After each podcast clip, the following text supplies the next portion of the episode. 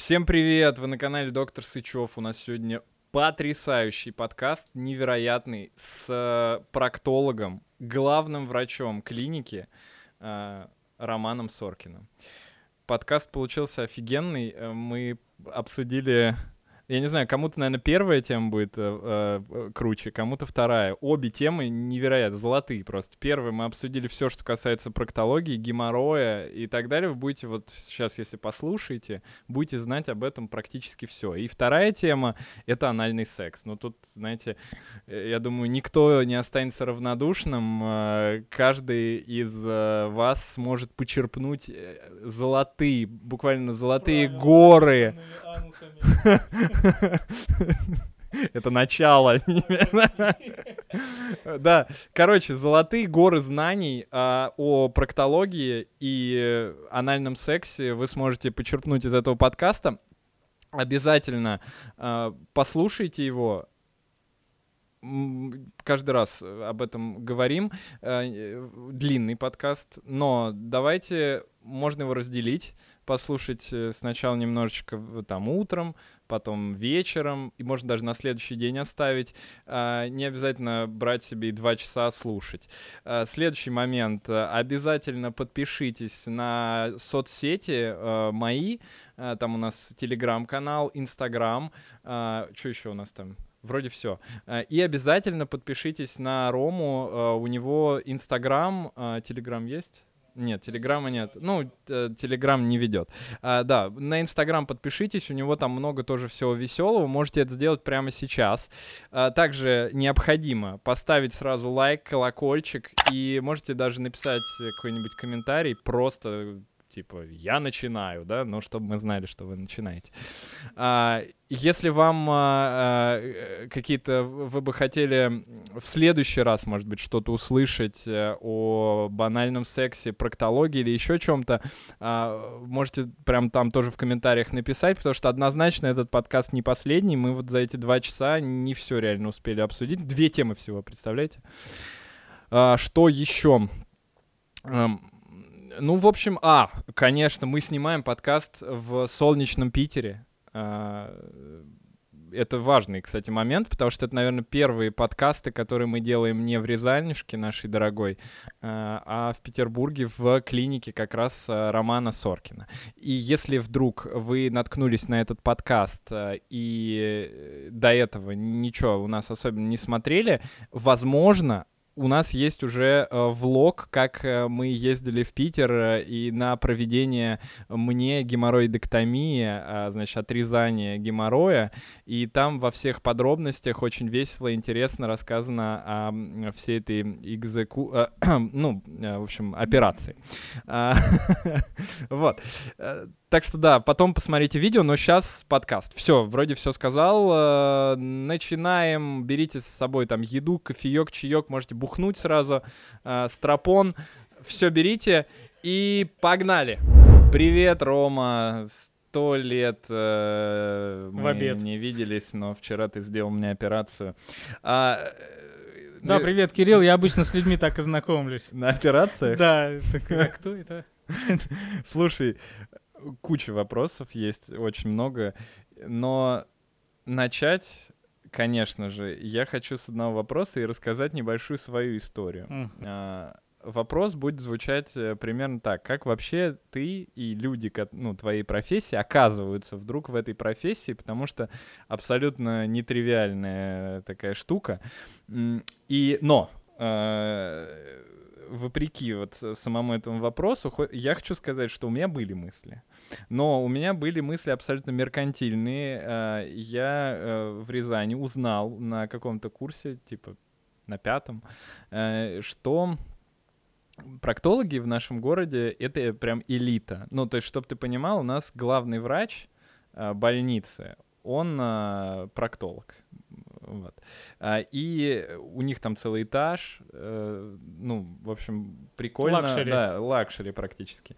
А, и я захотел сразу. Я был падок очень на деньги, жил не ну, не особенно богато, э, и э, хотел, значит, туда попасть как-то. Э, и пришел, и даже практика у меня там какая-то была какое-то время, я ходил, но потом в итоге отказался. Ну, отказался скорее не из-за того, что мне не понравилось, а из-за того, что я понял, что чтобы туда попасть, во-первых, надо как, ну, какие-то хотя бы минимальные там, иметь связи или что-то. И много лет что, да, в запасе. Да, и много лет в запасе. А, и во-вторых, ну, потому что все-таки психиатрия мне была более именно в плане какой-то любви интересна. Вот такая история. Но э, я, ну, проктология абсолютно странная в плане выбора профессии, да, то есть, ну, ты же когда приходишь в медицинский университет, все вот эти истории, да, рассказывают, что я с детства хотел помогать людям, и, и тут, короче, и тут херак и жопы, да, э, ну, я ни в коем случае не принижаю твою профессию, потому что э, для меня, например, эм, повторюсь, что вчера или позавчера ты меня оперировал, и я понимаю, насколько это полезная профессия, но в 20 лет, э, или во сколько там мы заканчиваем, в 23, 23 да. а, ну, этого нельзя понять скорее всего. Вряд ли это было... Ну, короче, давай, я не буду тебя... Да, а, на самом деле, это такой довольно популярный вопрос у меня в блоге, и э, он, наверное, от свежих подписчиков, когда я выкладываю истории с вопросами, а, этот вопрос фигурирует, ну, наверное, одним из первых. А, и я не могу сказать, что это прям мой был э, супер осознанный выбор с детства. Я действительно с э, молодых ногтей хотел быть врачом, я видел себя хирургом. У меня не медицинская семья, у меня врачей, ну, может быть, там троюродная тетя э, где-то там была медсестрой, но врачей у меня в семье нет. А, а кто у тебя родители? У меня мама, она вообще закончила эти лазерные технологии, э, ЛАМО. Что такое? Э, Ленинградский институт механики и оптики. Ну, типа, чем она занимается? Ну, она, по идее, по образованию инженер, но она сейчас работает в отделе кадров э, специалистом. А, лазерные, в смысле, именно Тех... для технологический тех... лазер, Все, да. я понял, ага. Но она не работала по специальности, а папа у меня в автосервисах за машинами всю жизнь занимается, он там То есть он лечит, но не людей. Лечит, но машины, да. А, он, ну, ему очень нравится, он там всю жизнь в этом копается, в движках там и так далее. Так почему ты выбрал так? А я почему-то, когда родился, может быть, меня там э, уронили, я как-то с детства решил стать врачом. Э, я как-то упустил из виду, что я живу не в Европе и не в Америке, а в России. У тебя какие-то были э, такие идеалистические ну представления об этой профессии? Я с детства как-то залечивал своих игрушек там. У меня был, я помню, плюшевый заяц, который сгнил в итоге от количества уколов, которые я поставил во все части его плюшевого тела. Сколько тебе было? А, ну, мне кажется, лет шесть, может. Ну, у меня был такой здоровым, в человеческий рост был заяц, и я просто его тогда еще были, не было одноразовых шприцов, у моих родителей был такой металлический шприц в коробке металлической. Его прям в ней надо было кипятить, и потом можно было набирать. Да, мало того, там и иглы были многоразовые. Это был вообще кайф. Ну, мне его отдали на растерзание вместе с бедным зайцем, и я, собственно, ставил на нем свои эксперименты. А, вот.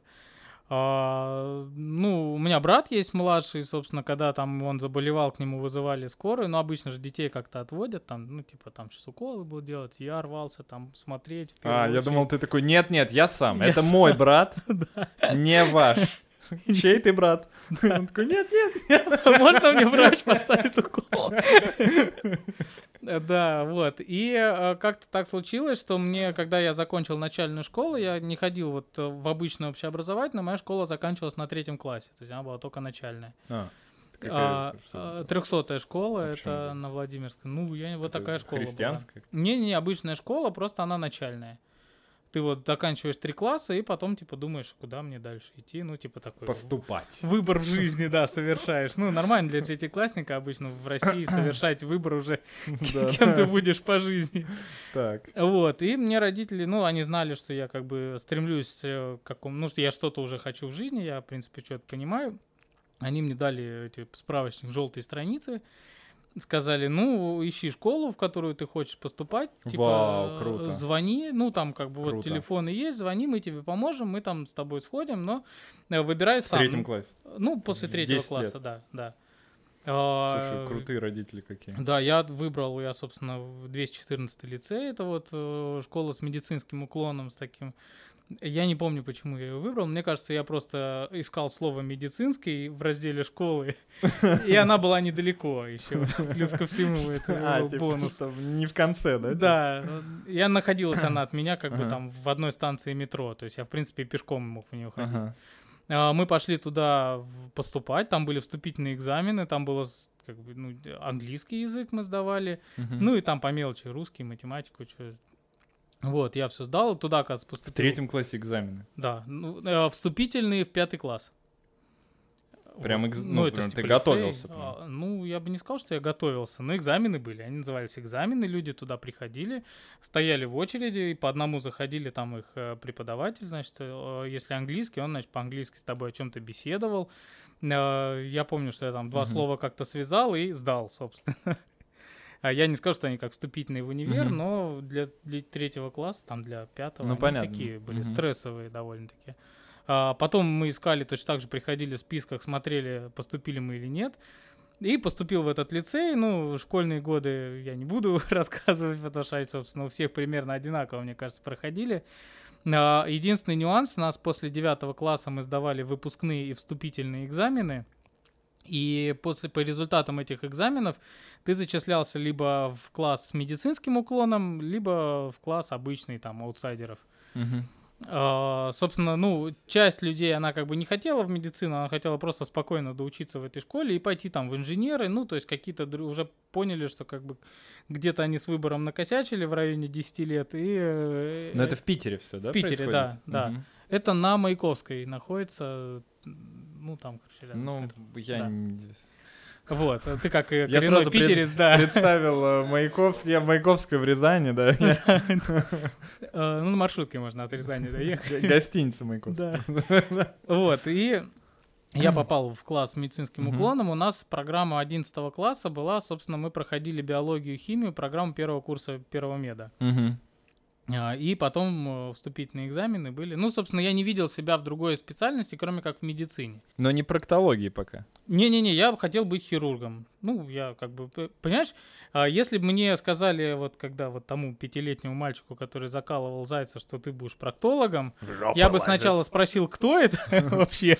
Потому что, мне кажется, я до института особо и не интересовался такими врачами. Ну что, я думаю, хирург, хирург. Ну, копается в животах, значит, хирург. А что они еще делятся там на отдельные подкасты, которые где-то там одни в заднице, другие там в ногах ковыряются. Подкасты. Да.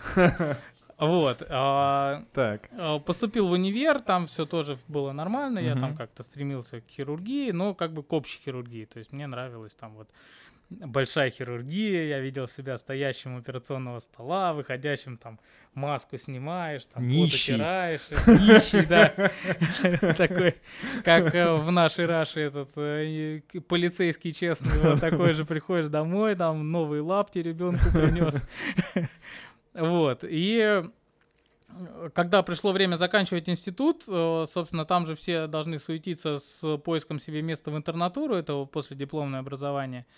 Я как-то э, прокакал это замечательное время и спохватился, собственно, довольно поздно.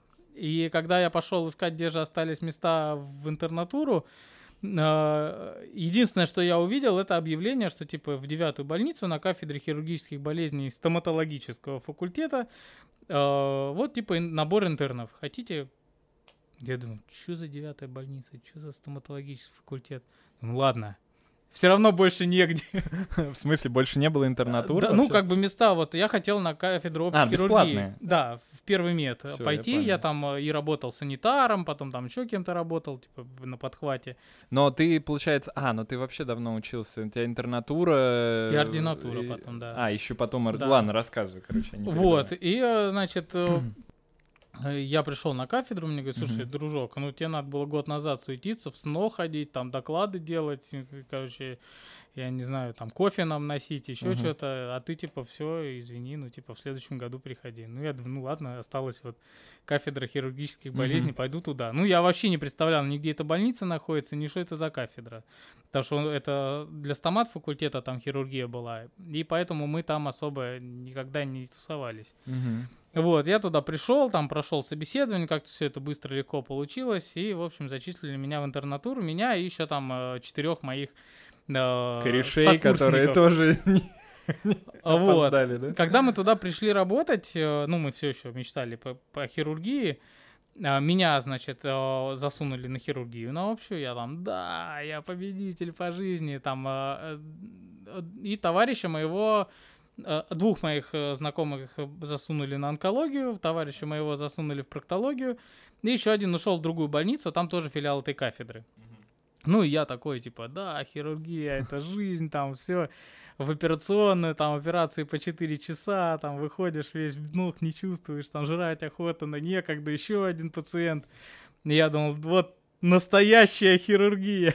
То, чего ты ждал. Да, а мой товарищ на проктологии, думаю, чем они там занимаются? Ну, чего там? Он только... А поскольку это оказался проктологический центр, в принципе, питерский, то туда вообще сходились. Во-первых, там больных все время было много, и Мгм. туда сложные случаи всякие по проктологии. И там специалисты были, и, и очень много ну, не учебного материала, а как бы очень много людей, у которых есть проблемы той или иной степени, и э, их всех надо оперировать, потому что они по-другому не приходят туда. То Мгм. есть это уже прям такое. И туда стекаются со всего города. И вот насколько я вот смотрю, там, ну, самая сильная проктология, наверное. Вот мы в клинику сейчас у нас ушло, ушло оттуда, ну, помимо меня еще несколько коллег, э, проктологов, и сейчас у нас здесь самая сильная проктология практически. Здесь самая сильная практика. Да. В России? Ну, в Питере точно, в, в России, ну, наверное, за исключением отдельно взятых клиник в Москве, и у них есть там целый центр научно-исследовательской колопроктологии. Э, Собственно, там пишутся все клинические рекомендации, все стандарты, там опробуются новые методы. Ты Ну, бы хотел туда пойти работать? Ну вот если сейчас подсмотрит какой-нибудь э, главврач э, той Нет, больницы Нет, и я позвонит тебе, ты очень- откажешься прям? Откажусь. Я очень доволен сейчас, где я работаю, что я здесь. Понимаешь, я а не- если зарплата скажет тебе полмиллиона? Да, все равно, наверное, откажусь. Потому что, понимаешь, деньги это, конечно, круто, ну, когда ты зарабатываешь. Но э, когда ты получаешь кайф от того, что ты делаешь, э, это гораздо круче. Плюс этот кайф может со временем э, достичь той же планки, что предлагают. Не, ну там же тоже ты кайф будешь получать.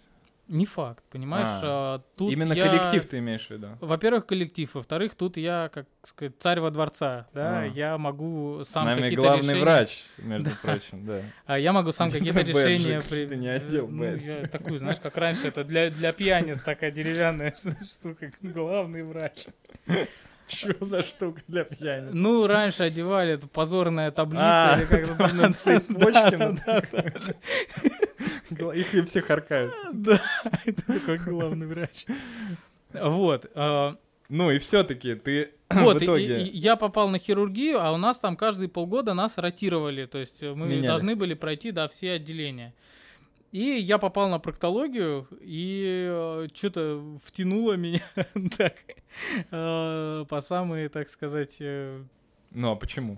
не знаю, понравилось. И, во-первых, мне понравилось, что там э, короткие операции, да, то есть ты не 4 часа 5 там сидишь, и потом еще неизвестно, что с этим пациентом будет. А сколько моя, кстати, длилась операция? Минут 20.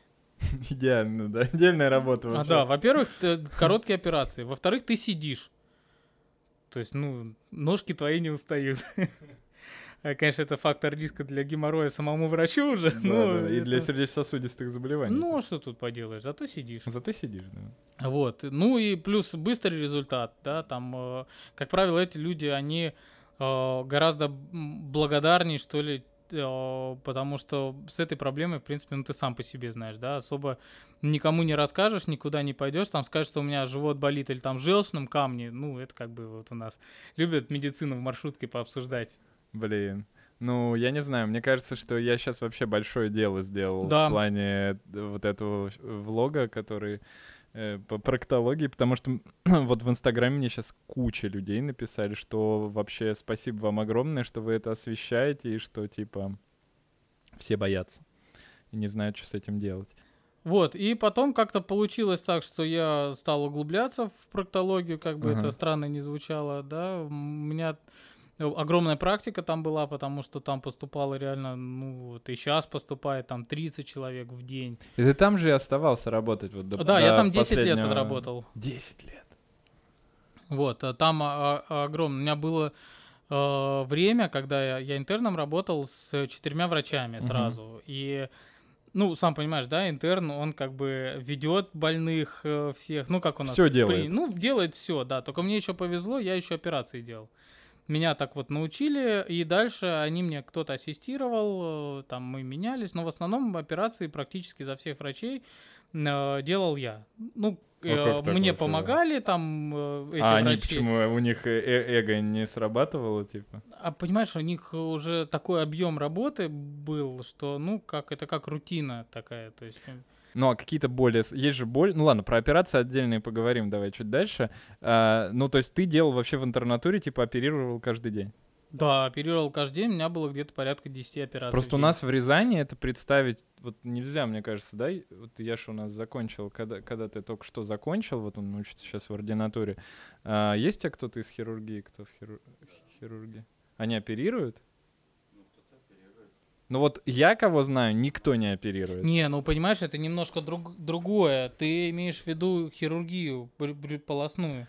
Ну, ну да. мне наверное, повезло, понимаешь? Мне повезло в том, что я попал именно на вот это отделение, а, где а, к проктологии относятся проще. Ну, то есть, а, в принципе, к операциям относятся проще, потому что там операционный план 30 операций в день. Реально? Да. И а, у нас, а, бл- даже несмотря на это, очередь... Каждый день. Да, очередь на 2-3 месяца вперед. Ты представляешь, какой объем а, вообще людей, количество людей, которые приходят? э, Представляю. Это вообще кошмар. И э, поэтому многие операции мне давали делать самому. Ну, сначала, естественно, под присмотром, потом я Мгм. руку довольно быстро набил. И дальше я уже самосовершенствовался, я изучал литературу какую-то, и американскую есть, правда, в переводе пока. А, И, собственно, какие-то методики там немножко что-то привносил свое, что-то там спрашивал. Ну, какие-то все равно, когда ты много чего-то делаешь, Мгм. и тебе это интересно, ты начинаешь как-то, ну, думать, а можно ли сделать что-то еще там, ну, какие-то вот То есть ты прям вводишь в практику новые Да. какие-то штуки. Э, Когда что-то появлялось там, э, ну вот мы съездили на конференцию, там какой-то новый метод осветили, там амбулаторного лечения. Мгм. Мы приехали, ну как у нас обычно все, съездили, послушали, типа. Побухали. Да, классно, ну ладно, продолжим делать, как делали. Мне было интересно это внедрить и посмотреть, но действительно это так, действительно это людям помогает, и действительно Мгм. это менее там болезненно и травматично, чем вот то, что мы делаем. Ну и что-то приживалось, что-то не приживалось. Опять же, поскольку я пользовался поддержкой своих коллег старших, да, за что им большое спасибо, они меня действительно, ну, помогали мне, поддерживали, там, рассказывали что-то, ну, очень как-то вот э, влился в струю, и так получилось, что я там э, к концу ординатуры я уже мог делать самостоятельно довольно сложные операции. Ну, в плане именно проктологии. И тогда я понял, что мне уже не нравится полостная хирургия. Я не хочу заниматься вообще ничем, что заставляет человека входить в живот другому человеку.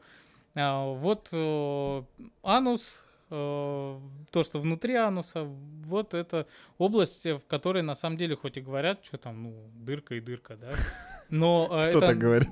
Да вот все говорят, ну, типа, вот. У меня, понимаешь, у меня друзья говорят, ну, что там проктология, типа. Друзья, Вот- хирурги? Да, вот я там хирург, а потом так отзывают, слушай, а, что там? Чё, там у меня вот что-то там это болит, что сделать можно? А потом, а, проктолог, он, кстати, проктолог в задницах ковыряется. Ну, а смотри, есть какой-то... Ну, а вот если серьезно, есть какая-то стигматизация профессии? Конечно, у нас в стране... Не со стороны пациентов, со стороны именно персонала. Ну, типа, отношения. Вот я у всех этот вопрос задаю часто, а, что как касты, знаешь, существуют такие вот. Есть. э, и, эм, ну вот, например, это знаешь, где вот работает? Э, очень часто психиатры, э, психологов, типа, да, да ладно, ну, ну психолог, что там. Хотя психолог столько же учился по времени, и дай бог там, может быть, даже больше в итоге Мгм. получилось. А, и, ну, как бы это, это не... Я даже сам по, по первости как-то этим грешил, ну, типа, я же медицинский, да, Ну да. меди- хотя, ну, в чем разница? Есть такая какое-то отношение такое вот со стороны хирургов? Есть. А, Они, а, ну, считается, да, ну вот не все, конечно, не все хирурги, но многие хирурги, они а, внешне как бы тебе говорят, что они хирурги, они там спасают жизни, оперируют животы. Не, ну обычно нейрохирурги, понимаешь, это тоже узкая специализация, узкая какая-то каста, и они, в принципе, они понимают, что как бы даже в узкой очень специализации очень много нюансов, про которые просто люди, которые не вращаются в этом э, 24 на 7, они просто о них не знают. И они могут упустить что-то важное. Вот э, я поэтому против того, чтобы э, занимались проктологическими проблемами хирурги, которые не имеют большого опыта в проктологии. Потому что кажется легко, ну, что, операция 20 минут, взял, отрезал и пошел. Но огромное количество нюансов, которые могут сделать человеку либо хорошо, либо нехорошо. И, и это зависит вот, вот так. Ну, а в итоге ты что, они... э, а Да, на, на они- самом деле они, Они уважают. считают, что... Нет, они считают, что проктологи — это недохирурги. Как бы вот э, хирурги умеют и проктологию, и в живот. А, из-за этого, да? Да, Мгм. ну, проктология это же как бы хирургическая специальность считается, и хирурги как бы все, учась, проходят там какой-то курс по проктологии. И, значит, вот это- я-то проктолог плюс хирург, а ты как бы проктолог, но не хирург. А, Тебя это на- обижает? Нет, я, понимаешь, я вообще последнее время, я как завел блог, я в принципе стал крайне спокойно относиться к мнению окружающих людей, и меня в принципе, по-моему, ничего не обижает и не вы- выводит там, ну, я просто... Но когда-то было такое, что ты думал, блин, Ты знаешь, нет, мне поскольку сразу понравилась очень эта специальность, и мне нравилось в ней развиваться, я как-то... А потом я увидел, что на самом-то деле эти хирурги чуть завидуют, а, что у тебя короткие операции. Эта специальность довольно денежная все-таки, если ты э, умеешь, если у тебя есть поток больных, если ты как бы хорошо умеешь делать и тебя знают, то она э, может приносить э, хороший доход. Слушай, ну круто, круто. И очень э, из твоей истории такой важный момент, который, ну, надо, наверное, озвучить. Это то, что как хорошо сработала вот эта система, когда тебя направляли сначала родители, Мгм. дали тебе возможность самому Да. выбирать, э, делать какие-то решения. И дальше, когда у тебя тоже самый такой же выбор был, и э, коллеги тебя как бы Да. направили, это прям очень, очень здорово. Я вот размышлял на эту тему, что как бы это вот я такой молодец, что как-то, ну, или Да ум, не. судьба такая у меня.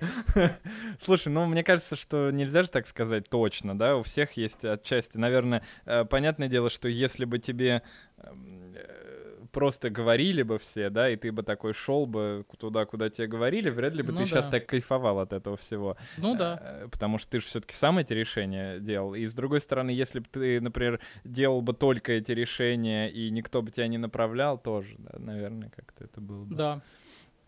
А, ладно. Вот так я и стал проктологом. Да, но, но вообще кейс прям идеальный. Есть у тебя какие-то вот э, пожелания к людям, э, кто, кто сейчас выбирает э, и, возможно, в голове держит то, чтобы быть проктологом?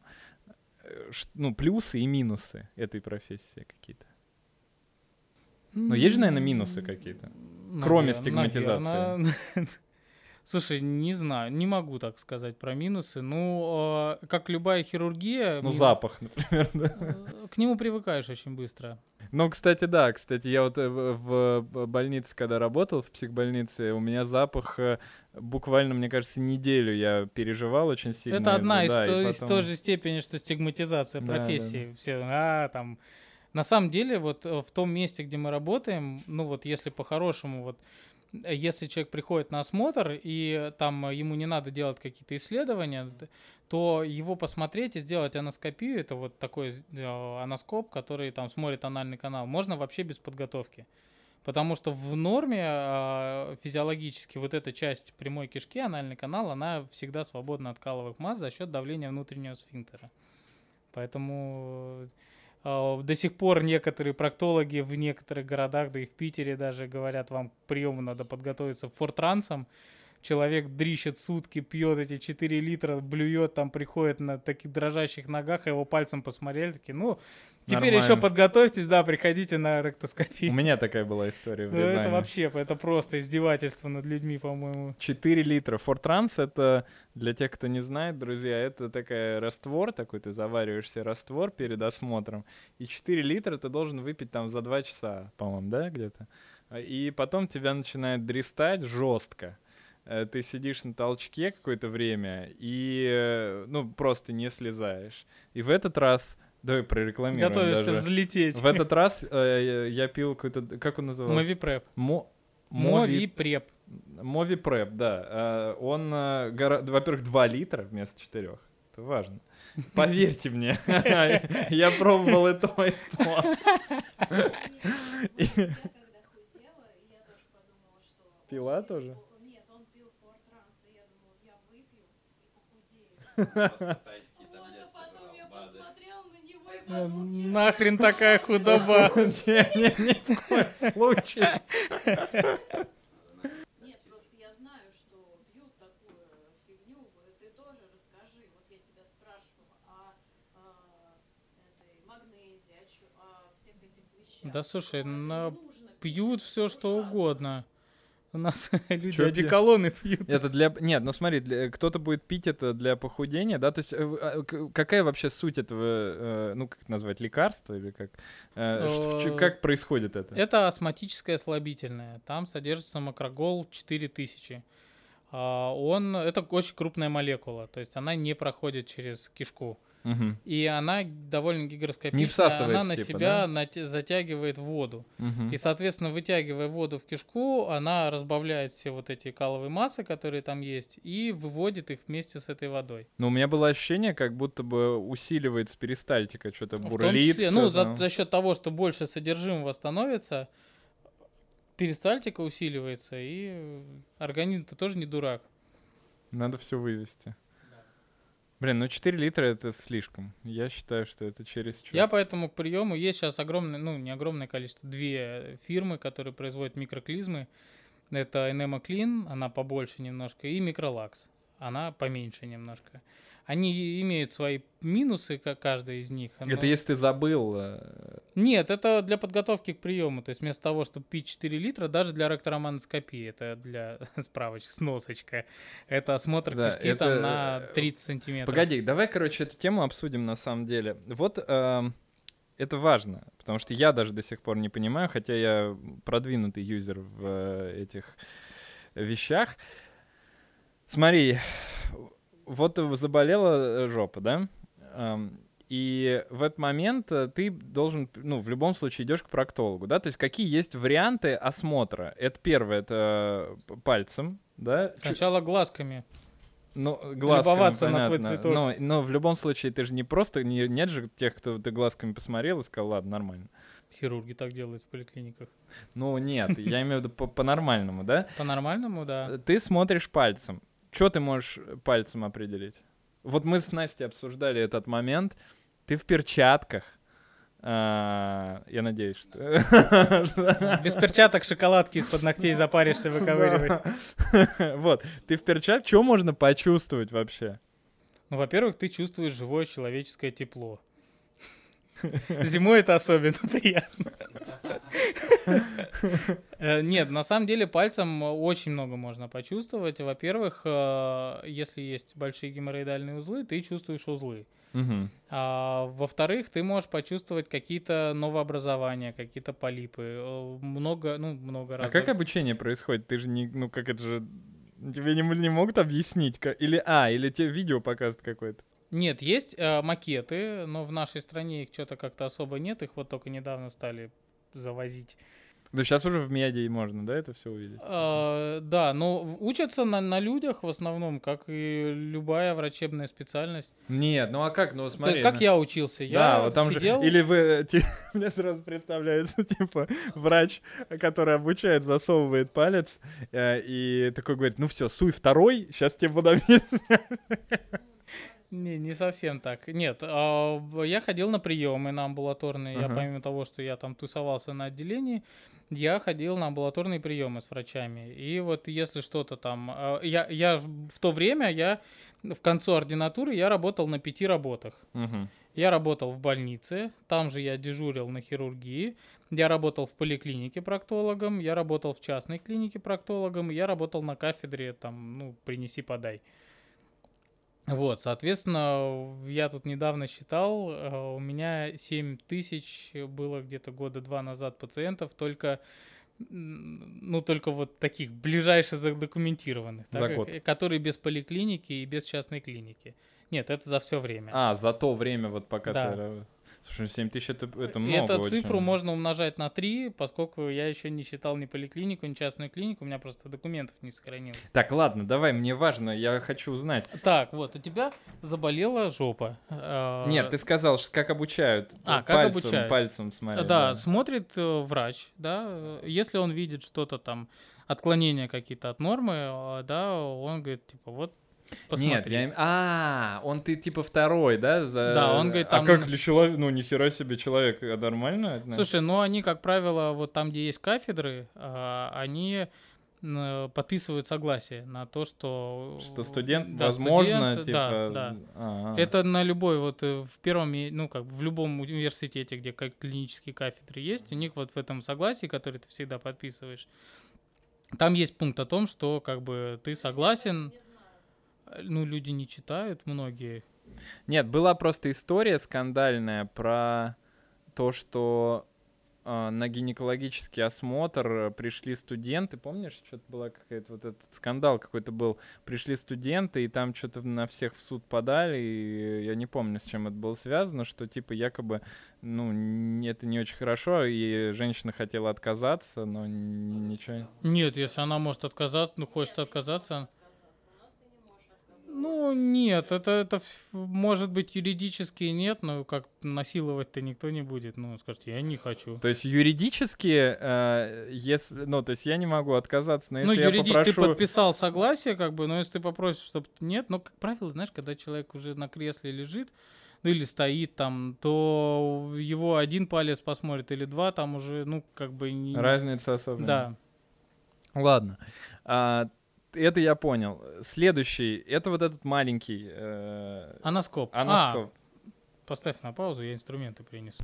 Так, возвращаемся. Мы делали небольшой перерыв, чтобы принести инструменты очень интересные. Значит, первое, мы обсудили только палец. Да, Пальцем Следующий можно по- и опухоли найти, и посмотреть содержимое, там кровь, не кровь, а, что за выделения, полипы, свищи, можно увидеть спазм мышцы, трещины можно нащупать. Ну, короче, очень много можно сделать пальцем, это ну прям, это, а вообще, Какой так- палец используется? Указательный всегда?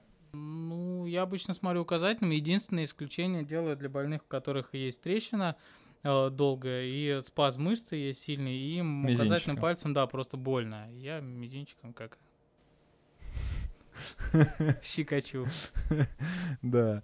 А, Окей, дальше. Следующий по, Мощности. по мощности, да. А следующий мы используем э, аноскопы.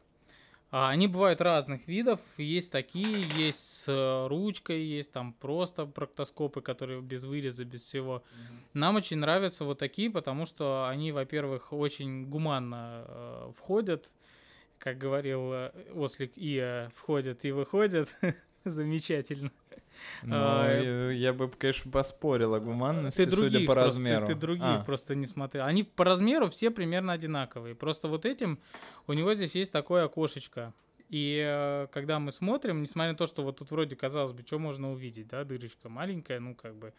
А вот в это окошечко можно увидеть очень много и узлы, им очень классно видно геморроидальные внутренние. Так, а как это происходит? То есть ты засовываешь Ну вот, вот эту ракету туда. шомпол. Вот представим, что это задний проход. вставляем туда вот эту вот Мне даже штуку. начал болеть немного, э, когда я Ну, смотрю на это. это. психосоматика. Вот, э, вытаскиваем э, Так. ракету. Вот, и в принципе, вот если посмотреть, я не знаю, тут света не видно, наверное, вот как моя рука провисает туда, в окошечко, также видны геморроидальные узлы. Дай-ка я посмотрю. А, ну так, да, более-менее видно. Вот, и в принципе... А светишь чем-то ты туда? Не-не-не, видно это обычным, ну, а вот лампа же есть, которая используется. И мы знаем, где находятся геморроидальные узлы. Они находятся в стандартных местах абсолютно всех людей, потому что эта ткань есть у каждого человека на планете Земля. мгм. И мы крутим, смотрим 3 часа вот здесь, 7 часов вот здесь и 11 часов вот здесь. Вынимаем. Человек облегченно вздыхает, не зная, что сейчас мы ему будем делать еще ректоскопию. Так, это аноскоп. Это и аноскоп. Следующий по силе. Следующий по силе это ректороманоскоп. На самом деле а, сейчас э, Слушай, ну они как- железные, да, обычно? есть железные, это многоразовые, есть пластиковые. Мне делали железным, я помню. так. Да, ну железные чаще сейчас в ходу, одноразовые они редко используются, ну бывает. Так, чем он э, так хорош? Он хорош тем, что мы можем посмотреть слизистую прямой кишки и там, Уже дальше. да до ну вот этот до 20 сантиметров, железный до 30 сантиметров. А, Очень, ну, довольно много новообразований, они как раз в этих отделах и содержатся. А Сейчас э, в Америке, в Европе практически не используется эта те- технология. Почему? Потому что там используется сигм- э, сигмоидоскопия. Это как колоноскопия, только коротким шлангом. Вот этот э, сама штучка, вот это хвост, он короткий. И они смотрят только левые отделы до селезеночного угла. То есть, ну вот так. Мгм. Это где-то сантиметров 40-50, да, это на 20 сантиметров больше, чем вот это. Это гораздо менее болезненно, менее неприятно, чем ректоскопия, хотя ректоскопия занимает по времени 15 секунд, и она в принципе в основном терпима, да. Она, Ну, то есть это вот всю вот, э, вот эту штуку засовывают э, прямо в анус. Да, Полностью, Да. до конца. да. А там то же самое, только шланг. Да, гибкий, вот как колоноскопия. Ну, я не видел, я спал. Ну, я видел. Так, а колоноскопия всегда проводится под наркозом или нет? Нет. Э, Сейчас в основном, ну, часто. Не, подожди, тогда давай следующий, да? То есть это вот, э, чтобы уже это что может сделать на- проктолог, да. Это ты смотришь на прямую кишку и часть сигмовидной кишки. Где-то на расстоянии 15 А сантиметров. зачем нужен вот этот э, аноскоп, если все равно по-хорошему надо проверять... э, Эта штука геморроидальные узлы не видит практически. А, Ну и очень тяжело оценить область анального канала и э, определиться с дальнейшей тактикой лечения. Потому Но- что Тогда смотри, следующий вопрос. Вот, допустим, мы давай отталкиваться от людей, чтобы для них это было по- полезно, да? Э, Человека начала болеть э, жопа и кровоточить. Он приходит, э, и ему предстоит в любом случае пройти все эти э, три аспекта любви.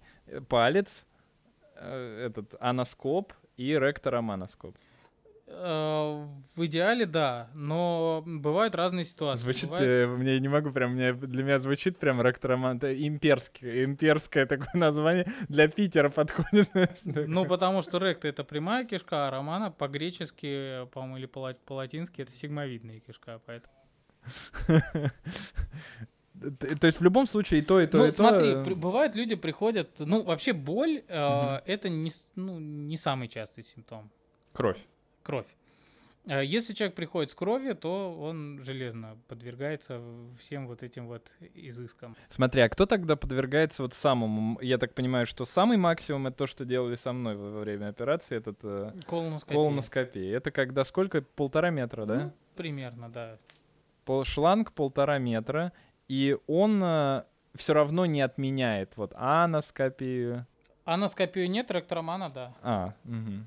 А, то есть э, для колоноскопии есть свои показания, поскольку это уже инвазивная процедура считается, да, тебе... ну, Это всё- как ФГС э, в Да. рот, а это такая же штука, только Да, в через задницу. другой конец пищеварительной трубки. И они там встречаются такие. Так- ну, э, в каком случае... Я для чего говорю, смотри, очень много, я уверен, что очень много, скажем, ну, каких-то, знаешь, перестраховщиков, или, может быть, э, я имею в виду врачей, перестраховщиков, или врачей, которые недостаточно э, идут вперед со временем. А, И поэтому наверняка многие из людей зададут вопрос, вот в каком случае мне уже нужно на полтора метра засовывать, а в каком случае все еще можно обойтись 15-секундной процедурой. Ну смотри, э, во-первых, есть э, такое понятие, как скрининговая колоноскопия. Это та колоноскопия, которую мы делаем независимо от симптомов. Э, Вот человек мимо проходил, думает, клиника, загляну. А, А ему там говорят, а пойдем на колоноскопию. Э, Это колоноскопия, которая делается для раннего выявления новообразований. это надо делать вообще? Это надо делать обязательно. В каждой стране свои программы, по которым это надо делать, но примерно они везде похожи. Ну, С Во 45 сколько ты- лет 45? а, пора идти сдаваться, даже если ничего не беспокоит. А, И делать раз в 10 лет, если там все хорошо. Если какие-то у родственников есть проблемы с онкологией, обычно это именно считаются родственники первой линии. Это отец, мать, братья, сестры, мгм. дети. Если у них нашли опухоль, соответственно, нужно делать либо в 40 лет, либо на 10 лет раньше, чем нашли опухоль у родственника. То есть нашли в 40, значит в 30 надо Мгм. приходить. А, Есть еще отдельная группа всяких генетических синдромов, а, которые обследуются по своим методикам, но они не так э, распространены, поэтому ну, их реже. как-то Но это обсуждают. скрининговое, а Да. если мы берем вот по показаниям? Показания. Первое это если есть какие-то выделения крови, которые ну необычные, да, которые сложно объяснить э, проктологическими какими-то симптомами. Типа э, с геморроем все нормально, Да, а кровь течет. да. А, ну или даже если вроде видишь геморрой какой-то, но э, уже либо возраст какой-то, да, там ближе к 40 годам, либо там ты смотришь, Это уже И- скрининг пора сделать. Да, и кровь какая-то, ну, такого вот иногда видно, если это кровь из опухоли идет, ее отличает что-то. То есть ты как бы вот видишь эту кровь, и вроде ничего особенного, но э, ощущение, что надо сделать колоноскопию. Она какого-то более темного цвета, она Это немножко со похоже на... А, нет, ты все-таки начал объяснять. Да, да, Я да. просто думал, ты на этом закончишь. Не-не-не. Скажешь, когда что-то чувствуешь. Есть, есть нюансы какие-то определенные. Предчувствие. А, Есть определенные нюансы, по которым можно определить, что колоноскопия нужна. Мгм. А потом э, поносы. Э, длительные хронические поносы. Не так, что ты поел там Мгм. испорченной говядины и просрался, а поносы, которые долго существуют, это тоже показания к колоноскопии. Мгм. А что характерно, У меня, кстати, запоры, очень много таких людей приходит. да, запоры, они не являются показанием колоноскопии. Потом... А э, поносы длительные, вот какого? Ну, сколько длительные? Это сколько? Месяц? Ну, месяц, да там больше. Как правило, это ищут какое-то уже воспалительное заболевание толстой Мгм. кишки. Потом э, снижение гемоглобина в крови э, тоже может являться показанием колоноскопии, ну, собственно, как и гастроскопии, да, ну, когда мы ищем, откуда может теряться кровь, Мгм. это как бы показание. Ну, блин, да, такая, конечно. Так, а вот это что такое? Это штучка для лечения геморроя, малотравматичного, амбулаторного. Это не как у меня, да? Нет, это не как у тебя. Как правило, этим лечится внутренний геморрой. Вообще, это штука для лигирования геморроидальных узлов. Э, Это малотравматичный метод, э, золотой стандарт э, мало, ну, такого офисного лечения геморроя. Ну, еще, Ну, конечно в- же, это пистолет из фильма Люди в черном. Да, только им убиваются особые и- пришельцы, которые живут в заднем проходе. И он должен с каким-то очень громким звуком стрелять. А, Он, э, то есть, когда мы видим внутренние геморроидальные узлы, которые у нас провисают, как мы помним, вот в это вот э, окошечко, есть вот такие колечки. Я не знаю, их видно, не видно. Вот такие вот маленькие колечки. Ну, как резиночка, если Да. не видно такая. Вот. И есть специальный конус. э, К сожалению, сейчас он э, в кабинете занят, там идет прием. Э, Он вставляется сюда, и через этот конус вот это маленькое колечко растягивается и одевается вот сюда, на этот ободок. Сюда подключается вакуумный отсос. Мгм. мы находим геморроидальный узел, Так. Потаскиваем сюда. Тут специально есть, э, зажимаем дырочку, включается вакуум и засасывает туда геморроидальный узел. После чего мы нажимаем на курок, спускаем курок, и колечко накладывается на основание геморроидального узла. И что, он отмирает А, потом? Да, она пережимает, поскольку она очень маленького диаметра, она пережимает все сосуды, и узел лишается питания, отмирает и отваливается. А через сколько это происходит? На третий-четвертый день. А, Ранка заживает где-то две недели, но она не беспокоит человека. Но почему у меня уже не было возможности? У тебя такой? потому что были, ну это делается только на внутренних узлах, которые расположены ниже определенной линии, которая разделяет э, эпителий толстой кишки и кожу. И вот выше этой линии болевых рецепторов очень мало, а ниже этой линии э, ты знаешь, сколько болевых рецепторов. Я теперь знаю об этом все. Да.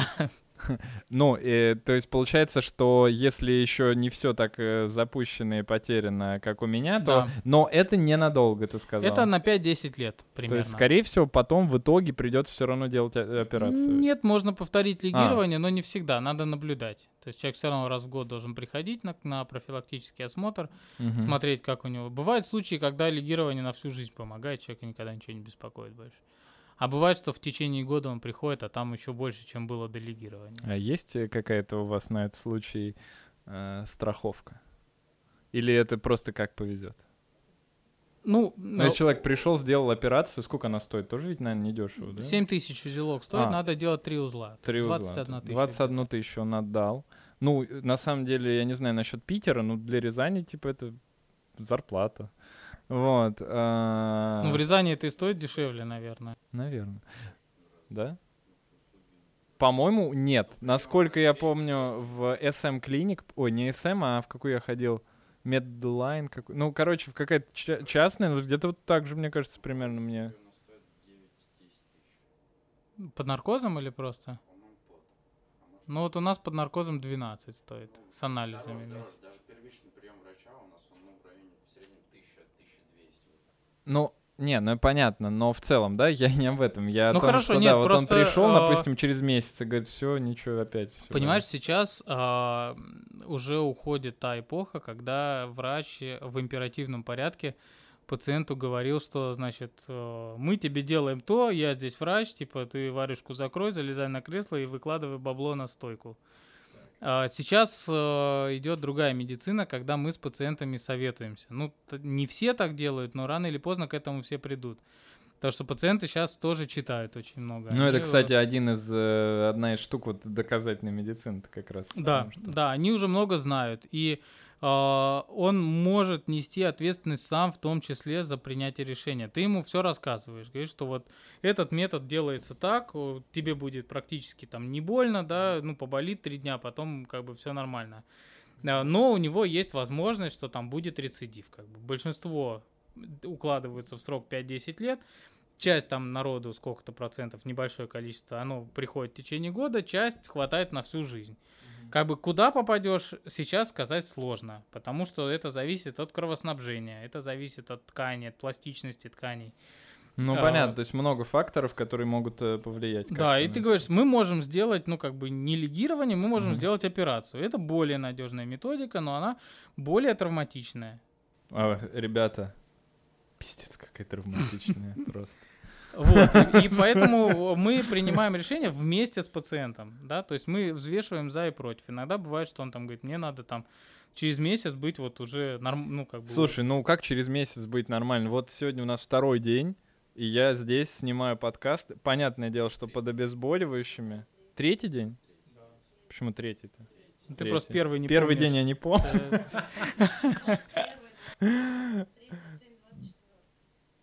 Сегодня вторник, получается? Да, в понедельник. Ну, мы делали в субботу. Сегодня четверг, ты уезжаешь через полтора часа. Чё? Блин, они меня... Тут вот три человека, и они меня троллят просто сейчас жестко, представляете? Кошмар. Ну ладно. э, То есть, ну, третий день, ладно, окей, третий день я сижу, э, уже полтора часа, снимаю подкаст, до этого мы гуляли. Ну, понятное дело, что ты не такой активный, но, но в целом это того стоит, потому что мои надежды... Ну, у меня все болело жестко вообще.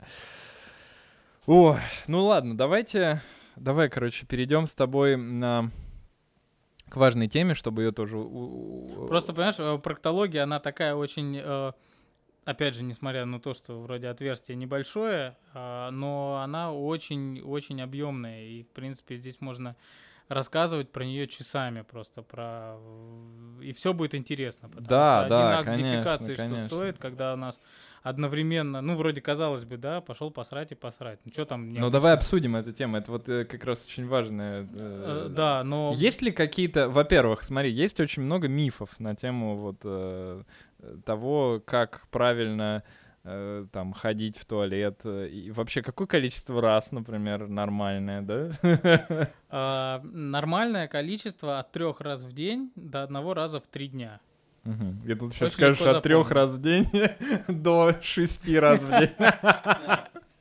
Если это не вызывает у тебя какого-то дискомфорта, там, э, желания тужиться, там, и так далее. Слушай, ну один раз в три дня это прям вообще, это как... э, Ну, если это для тебя редко. нормально, как бы, и не, не, ну, как бы, не заставляет тебя, там, сидеть в туалете и выдавливать из себя... Так, а уход какой-то нужен вот для того, чтобы... э, ну, во-первых, давай так, вот э, что повлияло, скорее всего, на мой геморрой, и вот чего, ну, в идеале избежать, э, и, наверное, в том числе что-то связанное с актом дефекации, да, может быть, э, для того, чтобы этого не произошло, это профилактика. Ну, профилактика первая, это стараемся регулировать стул, чтобы не было запоров и поносов. Ну, запоров больше, конечно. А потом э, стараемся все-таки... А как его регулировать? Только е- ну, едой, да? Питанием, да. А, второе, если у тебя туалет используется как кабинет, а, это надо минимизировать. Сколько? Да- давай обсудим, потому что... Не надо со мной торговаться.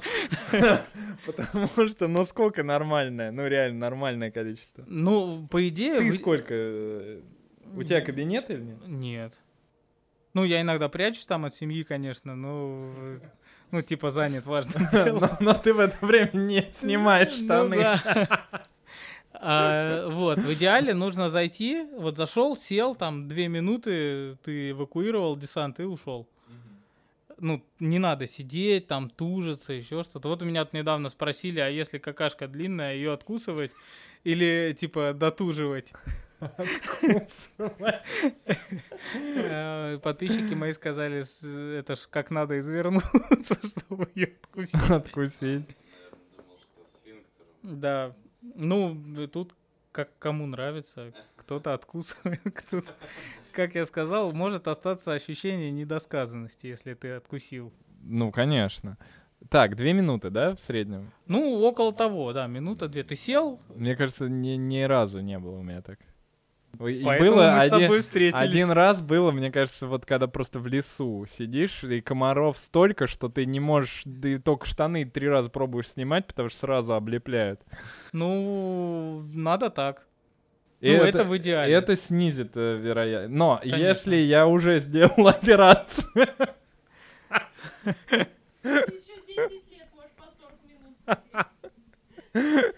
Не, ну мы это же теперь... а, влияет? Мы же теперь стараемся не допустить рецидива, правильно? так. То И есть, поэтому по мы идее- стараемся образ жизни свой все-таки наладить. Ну, то есть в случае даже такой инвазивной операции есть вероятность, что через Да. 10 лет э, мне придется пережить это еще раз. Да. Жесть. Ну, тебе все равно надо приходить на Сколько ж там у меня кишки-то этой? Так Да мы много? кишку-то не трогали. Это мы убрали только узлы. А, только сами узлы. Ух, Да. И, по, и правильно надо какать, как гордый орел на горной вершине. А, Подставочки. Подставочки, да. Ты- у тебя, по идее, твои колени должны находиться выше э, твоих э, ягодиц. Да. То есть, То есть го- надо, чтобы унитаз был очень низкий, по идее. Нет, можно подставочку под ноги. Коленки должны быть выше твоих ягодиц. Э, Есть подставочки специальные, то есть тебе детский унитаз не надо покупать. Смысл в том, что когда такое положение, э, идет максимальное расслабление мышцы э, лобково-прямокишечной, которая как петля обхватывает прямую кишку и тянет ее к лобку, делая определенный угол, который помогает э, держать стул как бы в тебе. А почему, тебе- зачем такие высокие толчки тогда все вешают?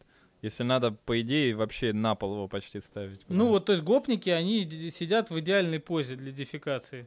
Ну а как это можно обеспечить вот э, в до- домашней обстановке? Подставочку. Только в под- подставочка, да? Подставочки? Ставишь... стул, да. Во-первых, так проще расслабиться и быстрее происходит сама. И Так, еще какие-то лайфхаки. Пользоваться надо не туалетной бумагой. Туалетную бумагу выбросить. Выбросить. Ну, ее можно использовать Так, в а качестве чем пользоваться? заматывания, как мумия, там. Ну а чем пользоваться? А, Пользоваться либо душем, э, как делают э, Индусы, мусульма- да, индийцы. мусульмане, индийцы. Они- потому что теплая вода, она позволяет э, мягко очень э, вот эту чувствительную область нежную помыть. А вот у нас, кстати, прерву тебя, прости, возник спор с Настей. А Надо ли намывать очко мылом? Не Или обязательно. это, ну, не Если обязательно, это мыло или... для интимной какой-то гигиены, которая с Ну, pH обычное, нужным, если обычное, это да. обычное мыло, там, которым ты моешь руки, не надо, потому что оно может сушить кожу и То есть а, лучше могут просто быть дерматиты. промыть Просто теплой водой помыл и все. Мгм. А оно вот же свеженькое, так, не прилипшее еще. не прилипшее.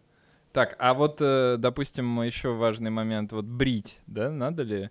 Э, Это улучшит как-то что-то, кроме визуального аспекта? Ну, улучшит, конечно. Знаешь, есть такая штука, называется на бизюлике. Это засохшее говно на волосах рядом с очком. Так, визюлики. И фигня. Это мы напишем на...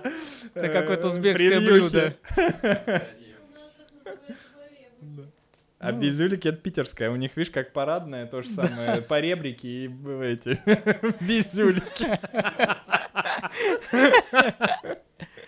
Ну, в общем, короче, это не приводит ни к чему приятному, хорошему.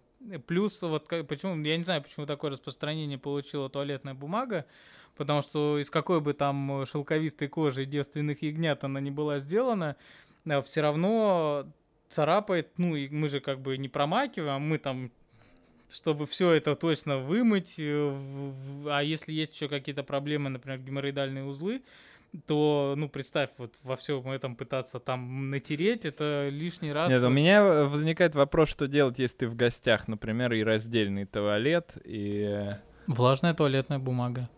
Ну, тоже ведь она царапает, мне кажется. Нет, нет, она, она мягкая, она из нетканных материалов, ее можно скинуть в, в сортир, она растворяется.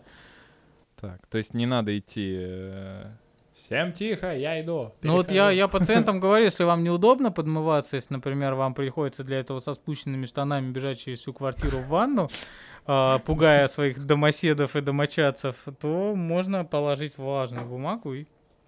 Ну, это просто буржуйская очень история, да, видимо? Она правильная, она, да. ну, как Я бы... имею в виду, ну, то, что туалетная бумага обычная, типа, стоит там... э, Понимаешь, у нас э, в стране почему-то очень вот проктология и все, что связано с задним проходом, оно как-то, как бы тебе сказать, э, считается таким очень стыдным и... э, Табуированно. табуированным, да, и вообще это вот, э, если мы, и многие вот пациенты поэтому не приходят на прием, что типа свою задницу там кому-то показать, это Но Ну, мы ужасно. с тобой, видишь, хорошее дело делаем. щас. Да, и вот, например, в той же Швеции или где-то вот, я не помню, кто-то мне говорил где-то еще, там тема вот дефекации т- задницы, она в Японии, она муссируется и в детских мультиках показывается, и там э, программы какие-то есть, и они там э, э, прикалывают, вот как мы прикалываемся там над ну, над какой-то темой, которая, да, общая, такая нормальная, и все приколы, даже вот ты, ты там надо мной прикольнешься, например, ну, вот в кругу незнакомых людей, ну, по какой-то такой обычной, рутинной тематике. Ну, и как все паршут, типа норм. Э, У них также с дефекацией, то есть она у них э, возведена вот в какую-то, ну, что это абсолютно нормальная вещь. И, например, там в офисе люди могут прикалываться, когда человека долго не было в сортире, они приходят, там тебе может дать ножницы, там говно отрезать, и всем офисом угорают вместе с тем чуваком, который, собственно, ходил. Но у нас тоже угорают, а потом чувак себе вены перерезает. Ну, у нас, да, у нас немножко это по-другому. Вот, и поэтому, когда нету вот этого страха, ну, вообще, все, что табуировано, оно все люди же, они не терпят пустого места, они начинают додумывать. Мгм. Они начинают искать сами какие-то варианты, искать, почему у них так и что с этим делать. И, собственно, додумывают они неправильно, потому что знаний о физиологии, анатомии у них не хватает.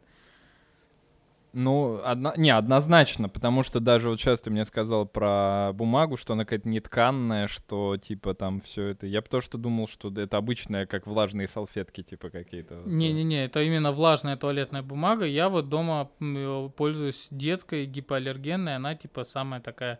Потому что есть исследование, что на обычную туалетную бумагу влажную, там отдушки же они добавляют туда там, масло алоэ, там А, надо детскую все покупать. Да, просто она самая щадящая, самая такая гипоаллергенная, и, в принципе, для взрослых попок она тоже подходит.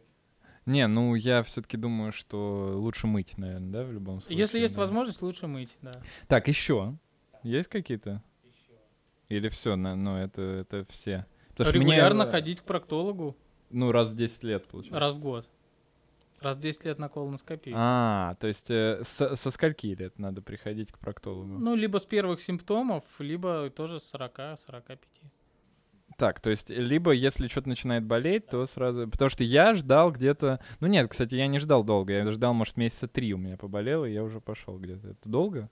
Какая Да средняя продолжительность по твоему А, опыту? Очень разно. Кто-то вот э, такое немножко накручивает себя, немножко такой более А, истеричный. наоборот, он да. там у него что-то выскочило, он все, все, умираю, он бежит там на следующий Рак. день. Да, рак записывается. А, Кто-то думает, ну, блин, ну, геморрой, Да, наверное. Ну, рак. Пойду в аптеку, спрошу, там приходит в аптеку. Вот сегодня мы... э, У меня скоро будет э, выступление для фармацевтов по поводу там проктологических болезней. Они же как бы... А, это я видел буклетик, да? вот Да, да, вот, да. Им что сказали продавать, они то и продают. Они же тоже как бы не рубят в проктологии. К ним приходит человек, говорит, у меня кровь. А что, у нас 90% народу при слове кровь, так это, это геморрой. Ну, что еще может быть? Они же не знают больше ни одного заболевания. Ну, трещина еще иногда так где-то просвечивает. И то... И они говорят, ну, от геморроя вам вот сегодня я узнал, оказывается, что нужно перед вставлением свечки хлоргексидином жопу помазать. Мгм. Зачем? А вообще, вот, кстати, я абсолютно в этом плане тоже такой же человек, и ни черта, я не... Мне кажется, я вот реально знаю только, да, тоже геморрой, трещина. А нет, я еще знаю, потому что я был на этой кафедре, э, мне там э, э, удалось присутствовать на операции э, копчиковый ход. Мгм, есть такая. А, Это очень интересная вообще пат- патология. Расскажи немножечко. А, да, эпителиально-копчиковый ход, или она еще называется пилонидальная киста, а, это заболевание, на самом деле, э, даже о природе его спорят до сих пор. А, Отечественная школа проктологии, хотя уже большинство прогрессивных врачей Ты так сказал человеку, который работает в специальности, в которой еще ни одного заболевания нет, э, которое бы бы было доказано, откуда оно берется. Э, Не, ну тут как бы уже понятно, откуда оно берется. Э, То есть раньше считалось, когда только начали исследовать эту тему, то есть что такое эпителиальный копчиковый ход? Это когда есть э, в межягодичной складке, вот где у нас копчик, там э, есть втяжение кожи и вот ходы под кожей, в которые растут волосы, там какие-то э, сальные железы там существуют. И раньше считалось, что это врожденная патология. И вот я больше чем уверен, что сейчас вот поспрашивать врачей, особенно которые считают, что они к проктологии отношения имеют, а на самом деле не очень, у них спросить, они будут говорить, что врожденное. Я и сам э, до последних, там, по-моему, лет пять назад еще думал, что это врожденное. Ну, собственно, как меня научили, там, знаешь, пока сам не начнешь изучать какую-то более-менее вменяемую литературу, собственно, и не допрешь до вот. а, Считалось, что это врожденно, когда вот срастается человек из двух половинок. Э, Там кожа неровно срастается, а она срастается? немножечко вот так. А? А, все, я понял, о чем ты говоришь. Да. Тут срастается человек из двух половин. Вот, э, кожа неровно срастается, а вот, вот так немножко заворачивается, и внутри вот этой вот ткани там остаются волосяные фолликулы, там железы, и они так э, в спящем режиме находятся, и рано или поздно они начинают, как, ну, волосы-то растут, и они вот растут в эти вот ходы, и они закупоривают этот ход, и, всё, собственно, получается воспаление, нагноение, и человек попадает с гнойником в к хирургу. Я думал, что это вообще что-то имеет отношение к атовизму, связанному с хвостом. Ну вот, э, вот это так раньше считалось. А, так что? Да, да, есть- что это врожденная какая-то штука, Ага. что-то неправильно срослось. Мгм. А сейчас общепринятая теория, что это не вр- врожденная, а приобретенная патология. То есть э, очень интересная теория, на самом деле. А, Считается, что когда ты ходишь, а, двигаешься, мышцы ягодиц там работают таким образом, что вот в этой межягодичной складке под кожей создается отрицательное давление. Мгм. И это отрицательное давление затягивает в поры какие-то волосы, которые вот на поверхности есть, какие-то э, катышки от трусов, которые там Вау. есть, мусор какой-то на поверхности жопы. Ну, там все время же, ну, как бы трусы одеваешь, там пот, все вот это вот смешивается, и оно затягивается в поры. Благодаря вот этому отрицательному давлению. И затянувшись туда, оно это поры забивает.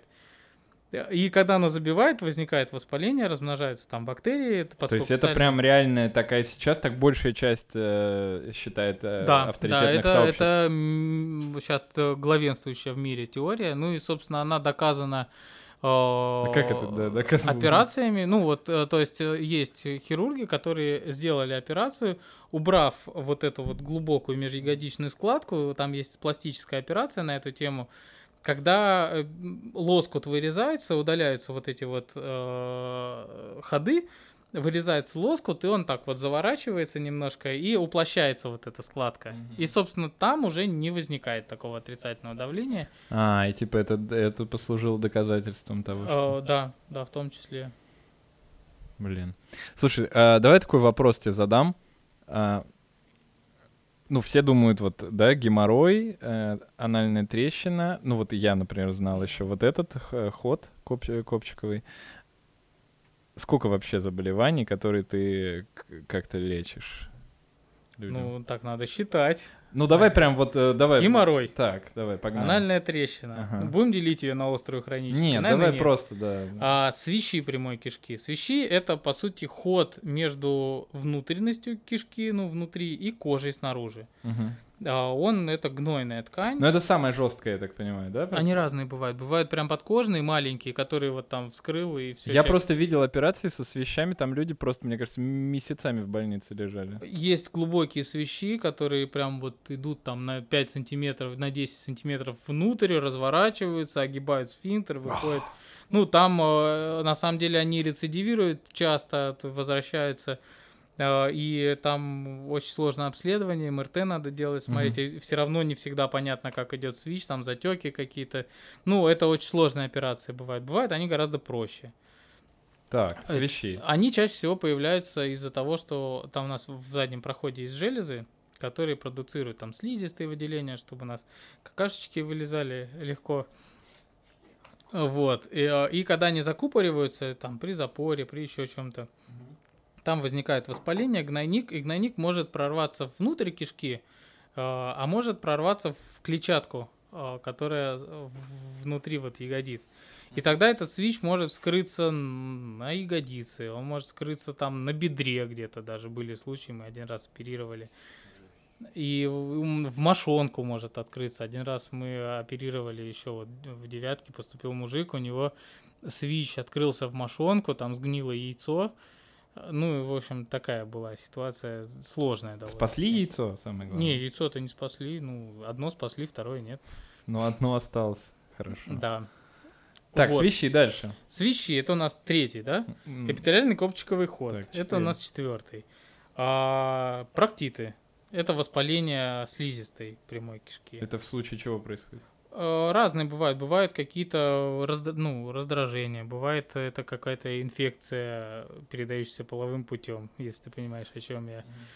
А, Бывает э, какие-то связанные с пищевыми привычками. Ну, много. Бывает просто почему-то возникло. Бывает на подготовку. Ладно, дальше. Проктиты, рак. Но рак мы, как правило, я, как правило, не лечу. Мы его выявляем, мы его обследуем и отправляем онкологам уже на операцию, на химиотерапию, на лучи и так далее. Мгм. Там не А, вырезается оттуда? а, Вырезается. Ну, это уже онкологи делают, потому что там сложные довольно-таки операции. Ну, я уже повторюсь, я не Да люблю не, полостную То, что хирургию. больше 20 минут, и я Да. не беру. Я начинаю уставать. Там стоять надо еще. Да, вот. Потом э, это дерматиты. э, перианальные дерматиты вокруг. А, прям снаружи, да, Да, типа? да. Воспаление снаружи э, Да, прохода. да. Хорошо. Что-то еще было. А, кандиломы. Э, Это вирусные э, типа бородавок, разрастания обычно ВПЧ Вы сейчас вызывает. это обсуждали, когда Да. мы стояли в этом Да, да, кандиломы в пищеблоке. в пищеблоке, да. Где еще обсуждать кандиломы, как не в пищеблоке? Что-то еще. Вот так, когда пациент Не, приходит... ну ты- слушай, ну много вс- всего-то на самом деле. А, недостаточности сфинктера, недержания всякие. Тоже этим занимаемся. Сфинктер, если не, не- не Да, держит. Да. То есть, а если сфинктер ослаб, то это тоже вы там поправляете как-то, да? Сфинктер уже не тот. Новый сфинктер вставляется. Ну, там есть, это на самом деле тоже очень сложная проблема. Там делаются пластические операции по его там. Но, как правило, очень часто нужно выводить колостому для того, Мгм. чтобы оперировать, потому что стул, когда идет через свежезашитый сфинктер, там, короче, все разваливается. А, то есть Нагнаивается. колостома это, объясни, это через живот выводит да, это канал, когда через- ты выводят кишку на животом. брюшную полость, да, и какаешь животом. А там все нормально, пока заж- заживает. да, а там заживает, уже- а потом восстанавливается опять. Мгм. О, короче, давай... э, О веселом. Да, не, ну не то, что... Я просто хочу, чтобы мы, да, что-то побольше... усп- Потому, ну я не то, что... э, Я думаю, что мы с тобой запишем, может быть, еще даже один подкаст, потому что у меня невероятное количество вопросов. Анальный секс. Или, как любят называть его в ТикТоке, анальный кекс. Анальный кекс. Ну, вот тут YouTube у нас серьезная аудитория. Я тут как-то говорил, анальный секс переводится как anal cake.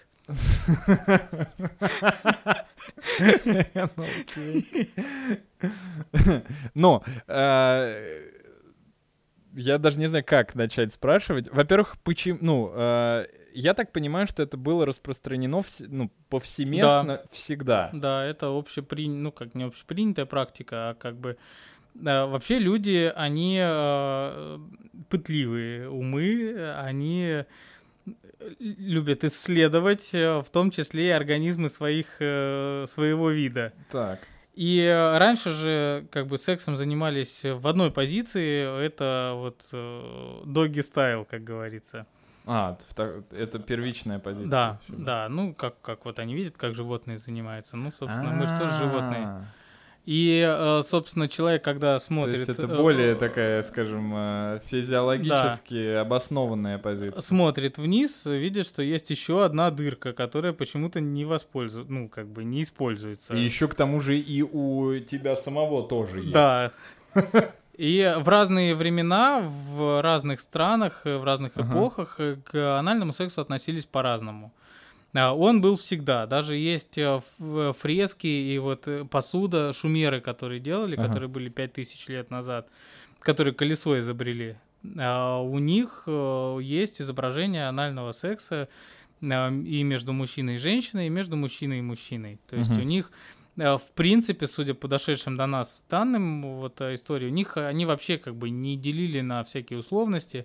Они, То есть не типа, было с- гомосексуальности, Да, не, не было. не Как- то, что не считалось, она просто была тем же самым. Да, то есть вот э, как в Греции. Там тоже как бы не было слова гомосексуальность. У них была любовь. То есть Мгм. вот э, этот мужик любит мужика, ну Так вот мило. любовь, такая любовь. Вот. Ну, это и, здорово ведь, на Да, самом деле. и э, э, разные есть традиции. Очень много, конечно, на анальный секс влияла религия. То есть где она э, нормально к этому относилась, это да. А в православии к анальному сексу плохо относятся. как Почему? бы. Ну, не, не по-божески. Но как это связано вообще с религией?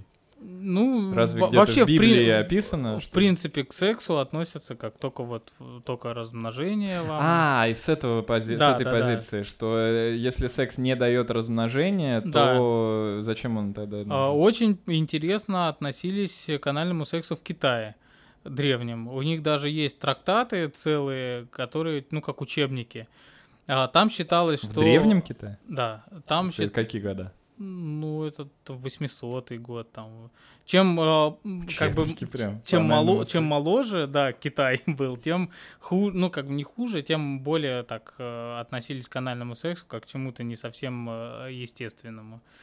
А, У них там был учебник, где было, ну, вот я пишу сейчас руководство по анальному сексу, там выдержки есть из этого учебника, что сначала ты должен там, а, да, ты должен там э, первый цветок ласкать, потом второй, пока он не увлажнится соком, и тогда ты можешь постепенно приступать к аккуратным движениям в области третьего лепестка лотоса, там, ну и вот такая вот их китайская премудрость.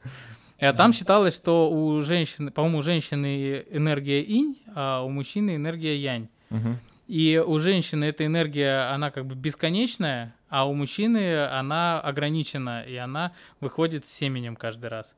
И поэтому э, у них было, ну, то есть считалось хорошим тоном, когда мужчина удовлетворял женщину несколько раз за один Мгм. половой акт. То есть э, он во время полового акта, когда женщина получала оргазм, он получал ее энергию, себе восстанавливая свою энергию. Мгм. И, соответственно, чем больше раз он восстановил, по- потратив свою, тем как бы считалось круче. Мгм. И поэтому среди мужчины и женщины анальный секс как бы не порицался никак, а гомосексуализм, к нему относились как бы очень с предубеждением, потому что двойное расходование энергии мужской, которое в ограниченном э, размере есть, оно как бы очень, ну, плохо влияло там и на здоровье якобы, и на все остальное.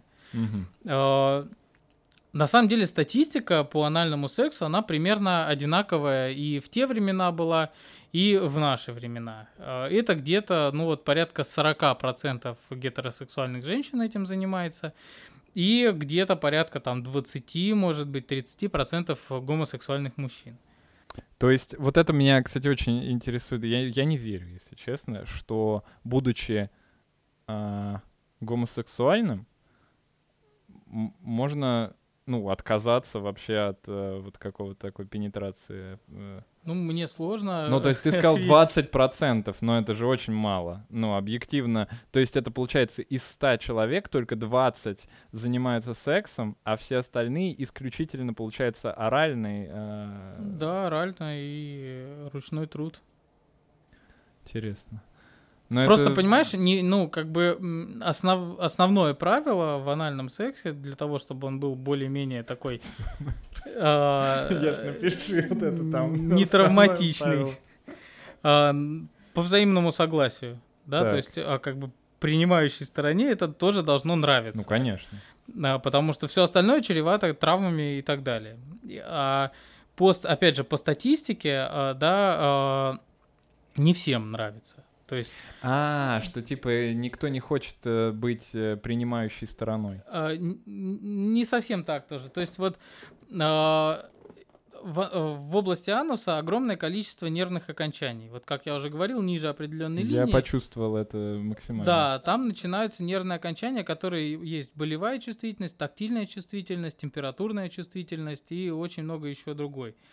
И иннервируется анальный канал, анус, вот перианальная область, э, половым нервом, Мгм. которым иннервируется и влагалище, и клитор, и половой член, и мошонка, и промежность, и все остальное. Мгм. Соответственно, и э, импульсы от э, члена мошонки, и э, клитора и так далее, они идут через крестцовое сплетение э, в те области мозга, которые отвечают, собственно, за удовольствие у нас центры вот какие-то. И так как это один нерв э, иннервирует, то когда стимулируется область заднего прохода, э, импульсы идут через то же крестцовое сплетение в те же области, и не всегда мозг может разделить, откуда именно эти импульсы идут. Э, вообще, вот э, Ну, то есть, типа, если так простым языком, то может быть и очень больно, и очень приятно. Да, и при грамотном, скажем так, использовании э, э, очень часто можно достичь очень-очень приятных ощущений. Мгм. И самое интересное, что для этого пенетрация, в принципе, не нужна. А, э, Это, это как бы ручная стимуляция. А есть такое понятие, как риминг. Это э, когда сегодня подчин- учим новые слова, друзья. подчиненные начальнику делают обычно. А, это анус лизинг. Да. Вот это, да? Анус в лизинг. Это, типа, вот может к оргазму прям привести? Да. получается? Ну, прям к, ор- к оргазму, может, не у всех. М, Есть случаи, я вот очень много читал литературы в последнее время на эту тему, поскольку а, в моем руководстве это прям получилось такая, ну, не книга, да, но там использовано почти 100 источников. А, причем большей части информации, мне кажется, в русскоязычной литературе нету в принципе. И там были, они, правда, исследования старые, но мне кажется, что в анатомии с того момента ничего не поменялось у человека. Это исследование где-то 70-х, 80-х годов, когда заинтересовались проблемой гомосексуальности, когда пик был вот в США, и там активно стали изучать, почему вообще люди, собственно, вот этим занимаются. И э, были работы, где э, очень часто опрашивали сестер, когда медсестер, они говорили, что у мужчин бывала эрекция, когда им клизму ставили. То есть, когда какие-то манипуляции в области заднего прохода, может быть и непроизвольная эрекция. А, Был описан случай, когда женщина во время пыльцового осмотра прямой кишки получала оргазм. То есть э, там, э, ну, тоже индивидуально, да, все, но Ну, это Мышцы- точ- точно не я. Точно, ну, ты же не знаешь, э, как во время осмотра. После операции они тоже, наверное, не получали. Вот, поэтому у всех по-разному, но там очень плотное переплетение мышц идет, очень пере... и у э, наружного сфинктера есть свои э, нервные э, рефлексы. То есть есть такой анакожный рефлекс, когда э, на вот мы рядом с, с анусом проводим чем-то остреньким, и э, мышца сокращается в ответ на вот это проведение. То есть у нее внутри нее есть еще рефлекторные дуги, что тоже влияет и на чувствительность, и на все остальное. И э, люди, это еще в 80-х годах еще Голихер, который это известный очень проктолог, который классификацию геморроя придумал, который до сих пор используется. Он говорил, что это одна из наиболее эротичных и сексуализированных областей, вот анус. Э, и что хотел сказать? Анус. Да, уже все равно. В целом интересно очень просто. А, Зачем? Не задавался вопросом, зачем человеку вот такая чувствительность э, в попе? чтобы контролировать дефекацию. В том числе. Был Потому вопрос, что- зачем э, чувствительность такая в попе у человека? Ну, во-первых, у нас, в принципе, там э, нерв идет один, и он иннервирует всю промежность. Мгм. А, как бы он не делится на... Ну, он делится на веточки, но в целом глобально он иннервирует Ну, промежность. Ну. Ну, у человека это было бы несколько сложно, мне кажется, если бы мы ходили и какали. Хотя неизвестно, как бы к этому относились в обществе. Не, ну это же да, это, мне кажется, э, сложно. Такие вещи эволюционно не всегда обусловлены. Это То же, есть ты не типа, можешь да, присесть и это посрать, когда на тебя есть- саблезубый тигр Не, бежит. Ну, нет, Когда есть же... страшно, у тебя всегда все сжимается. Нет, это понятно. Ну, например, то же самое, зачем человеку мочевой пузырь? Он не нужен, по идее. Я не Но... тебя спрашиваю. Не меня спрашивай. А, Просто там чувствительность э, нужна по многим причинам, в том числе, чтобы контролировать дефекацию, потому что это, еще раз повторюсь, очень сложный процесс, в котором участвует огромное количество мышц, которые должны одновременно работать. Одна расслабляется, другая напрягается, третья там еще что-то делает. А, Вот. И э, эта чувствительность в этом помогает. Ну окей. ам, то есть, по идее, я просто раньше думал, что анальный секс это всегда про, ам, ну, про мужчину в первую очередь, в плане э, того, что он хочет получить от женщины вот этот анальный секс. А в итоге мы сейчас приходим к тому, что, по идее, мужчине-то как раз особо разницы никакой не будет. Не, ну как, мужчине тоже есть разница. Там э, более плотный охват, скажем так. Ну, почему многие пытаются получить? Во-первых, потому что это как бы отчасти запретный плод, да, и хочется быть причастным к чему-то такому тайному и секретному. А, И, собственно, это возбуждает еще больше, когда ты там занимаешься чем-то таким э, тайным, как бы грязным, там, ну, что-то вот такое. Вот. И э, э, это отчасти психологическая часть, вот э, почему занимаются анальным сексом. А, о, Многие женщины действительно идут на это под давлением там мужчины, да. Не делайте так, дорогие делайте женщины. так, Это да. очень плохо. Это- Но вот, например, опять же, ну, в России исследований нет на эту тему, ни опросов, ни исследований. Я вот и все, что искал, э, Росстат не опрашивает людей, как они часто занимаются анальным сексом. Единственная статистика, которую я нашел, это была газета Speed Info за 98 год, где было написано, что ученые считают, что там 40% занимаются. Какие ученые считают? Где эти ученые? Ну, то есть это как вот как безопасно, как часто заниматься анальным сексом, да? Такой важный вопрос, казалось бы. А, Сексологи говорят, э, ну вот и которые тренинги ведут, значит, соврати мужчину анально там, э, они, короче, э, говорят, что нормально где-то раз-два в неделю. Кто это сказал? Я не нашел ни одного исследования, в котором бы изучалась безопасная чистота анальных половых контактов. Ну, а объективно, вот тебя как проктолога, если вопрос задать. А, ну, сложно сказать. Ну, насколько это добавляет рисков а, к тому, что человек в итоге придет к тебе на прием раньше, чем он бы пришел в... без этого? Э, Сложно сказать. Все зависит от, а, от техники, от э, того, как этим занимаются. Но с другой стороны, мы же бухаем, например, да? Да, например, сигареты. э, э, одно из ключевых правил анального секса использование презерватива э, многими игнорируется, потому что у нас в сознании презерватив зачем? Особенно вот в паре, которая живет дол- забеременеть. Чтобы не забеременеть. В попу забеременеть очень трудно. Поэтому, эй, не нужны нам эти пакеты. Пакет. Пакет Ну, будете а брать у меня на- свой. Наоборот, заразиться больше вероятно. Конечно, потому что э, риск, например, подхватить тот же ВИЧ, он, э, по-моему, в, ну, в десятки раз выше, занимаясь анальным сексом без презерватива, чем занимаясь вагинальным сексом без презерватива. Угу. И э, была статистика, опять же, что... Спидинфо опять. Нет, это нормальные исследования, это американские исследования, что мужчины, которые больные ВИЧ, когда они получали антиретровирусную терапию, там, как это она, пред что-то там, э, то количество заболеваний из-за ППП увеличилось э, в несколько раз, потому что они типа «я лечусь», у меня активность вируса никакая, заразиться нельзя, можно без презика. А, даже так. А гонорея и сифилис э, об этом-то не знают, что теперь можно без презика, что заражаться теперь не надо. И это очень быстро все. И То есть почему- ВИЧ не заражаются, а да, зато а заражаются другим другими болезнями. заражаются. Мгм. Я написал 24 страницы э, десятым шрифтом Times New Roman про анальный секс. А, Там очень большая часть посвящена осложнениям, потому что, например, есть такие осложнения, которые пока не доказаны, ну и неизвестно, как будут их доказывать или нет. Например, а, бесплодие может быть вызвано анальным сексом, потому что при эякуляции в прямую кишку, помимо того, что как бы раздражается самой спермой кишка, вплоть до проктитов каких-то, э, в поврежденную вот эту слизистую попадают сперматозоиды, и на них начинают вырабатываться антиспермальные антитела.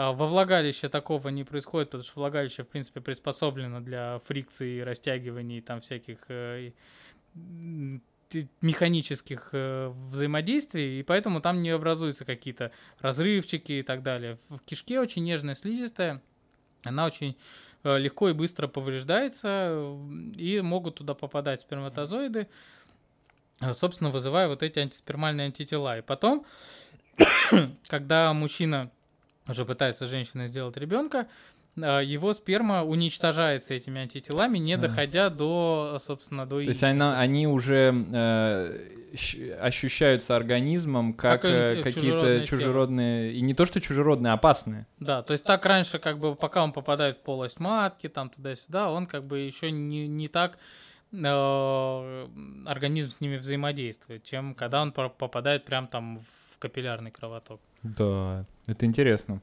А еще какие осложнения? А, а, и была такая тема, когда только начинались исследования э, ВИЧа, когда не знали, что это вызывается вирусом э, иммунодефицита, а, они думали, от чего может быть иммунодефицит.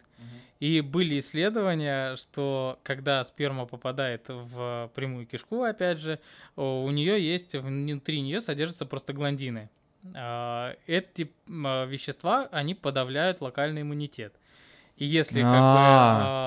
а, делать это регулярно а, в задний проход э, с эякуляцией внутрь, то это приводит к такому более глобальному подавлению иммунитета и, собственно, к СПИДу. Слушай, ну Была это- такая теория. Не, ну, на- ну я не знаю. Не, ну хотя, наверное, если вот в такой парадигме все время думать, то, возможно... Не знали просто, откуда Ну да, иммунодефицит говорю, что- у геев появляется. Как бы, ну, раз они в задницу, значит, где-то здесь зарыта собака, да? И, но потом, э, ну, как бы эти исследования есть в основном на крысах, то есть там э, крысиным самцам вводили с помощью шприца сперму в прямую кишку. Это если ученые, они вообще такие прикольные люди. Вот, ну, как бы все исследования 70-х годов, они как бы на этом заканчиваются. Когда открыли вирус иммунодефицита, собственно, крысок перестали, да, травить. Вот. А еще из осложнений а, идут споры до сих пор, вызывает ли анальный секс а, геморрой, да, то есть а, его ускоренное развитие. А, Опять же, нету четких данных. Считается вообще, что причинами геморроя является, ну, одной из причин повышенное давление сфинктера, когда он спазмируется, и когда говно растирает геморроидальные узлы по сфинктеру, собственно, ну, давит, и они начинают более так выпадать и так далее. А При регулярных занятиях анальным сексом, вот, например, гомосексуалистов проводили исследования, у них э, давление внутреннего сфинктера, оно снижено. А, И вот э, к вопросу о том, может ли проктолог понять, э, девственен ли человек анально, э, собственно, может заподозрить. Да? Например, вот тот самый анакоп- анакожный рефлекс, который я говорил, когда остреньким проводишь, сфинктер сжимается. У тех, кто регулярно практикует анальный секс, он извращен. Наоборот, извращен. Проводишь, сфинктер вместо того, чтобы сжаться, он расширяется. То есть принимает, так сказать, привычную свою форму для... А, слушай. Да, То и... есть это такой тест. Ну, один из, да. Сейчас, Потом... э, смотрят нас пацаны э, в, э, это, в падике. Такие, ну чё, давай проверим. Кто из нас? Сань. Да что ты начинаешь, Костян, не будем проверять.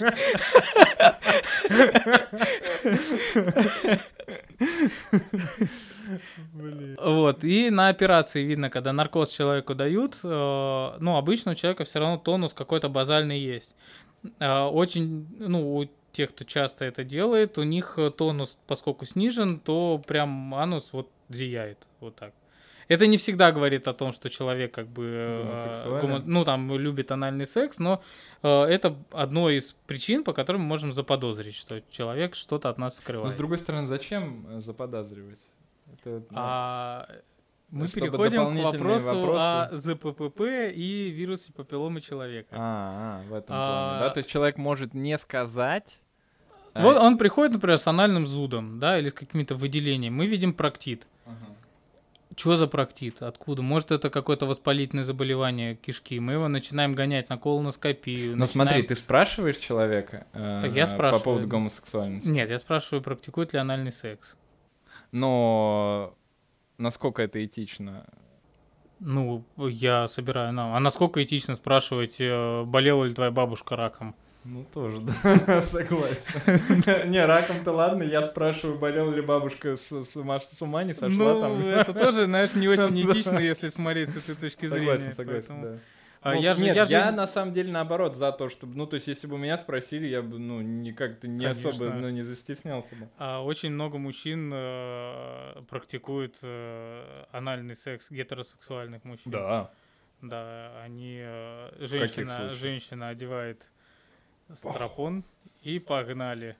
Серьезно, прям много. Ну, судя по опросам, опять же, и- Вот спид-инфо, опять же, да, мы Нет, а, э, и аргументы и факты, там тоже была статистика. Просто а, я опирался, когда писал, собственно, вот этот гайд а, на европейскую и американскую статистику в основном, потому что у них, а, вот чем хорошо у них, у них эта тема как-то выходит, и исследования на, на эту тему есть. У них есть центры полового воспитания, центры там противодействия заболеваниям, э, передающимся половым путем, э, центры противодействия там ВИЧ. И у них подростки могут... э, Вот я у нас вбил в Google русский анальный секс. У меня выскочило столько пикантных видео и интересных статей на эту тему, которые с доказательной медициной не ничего общего. а То есть бы- это просто порно какое-то, Э, да? Порно, либо там вот э, тренинги какие-то, типа, давай, э, это, это норм, это круто, типа, ни о чем не переживай, иди мужчину, типа, привяжи к себе качку, там, вот как-то так. Ну, типа... э, К очку, да? К очку, да. А у, э, у европейских и американских подростков у них есть возможность, вот я в, иностранном гугле, на английском вбил, anal, там, секс, и мне вышли на первом месте статьи с PubMed, там, да. Anal анальный- cake, ты сказал. Кейк, да, anal cake.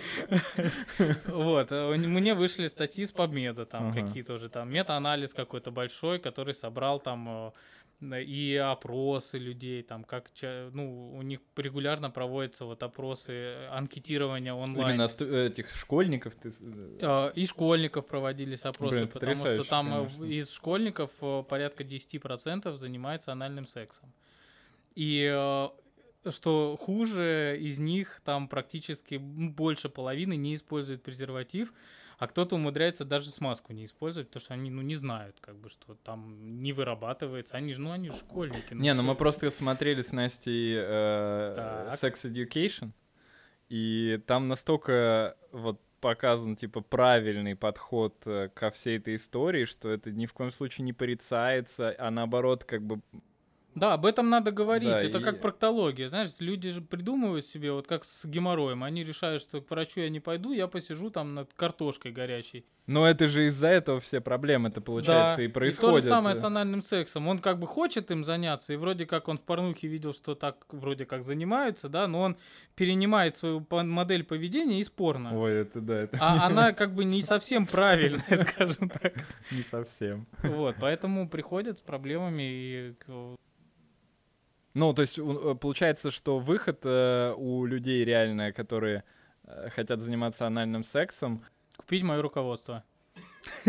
Да, но твое руководство, во-первых, еще не вышло, э, вот, э, во-вторых, но а, а сейчас получается, вот человек, например, ну, например, вот э, э, решил он заняться, ну, не то, что решил заняться, а в, в принципе, вот семья, например, да, решила, все, мы теперь будем, попробуем практиковать, вот у нас э, там э, хочется.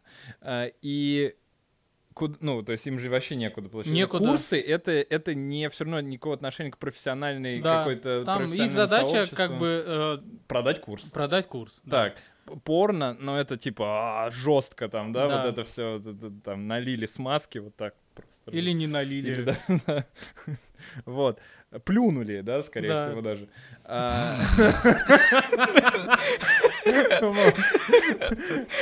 Не, мы смеемся, но ведь реально так, Да. да? Э, Ну, насколько я, э, насколько мне известно, э, по роликам из порно там нет вот такого, чтобы там, типа, Трепетного объясняли, отношения. объясняли, да, типа, так, сейчас вот бережно относимся к женщине.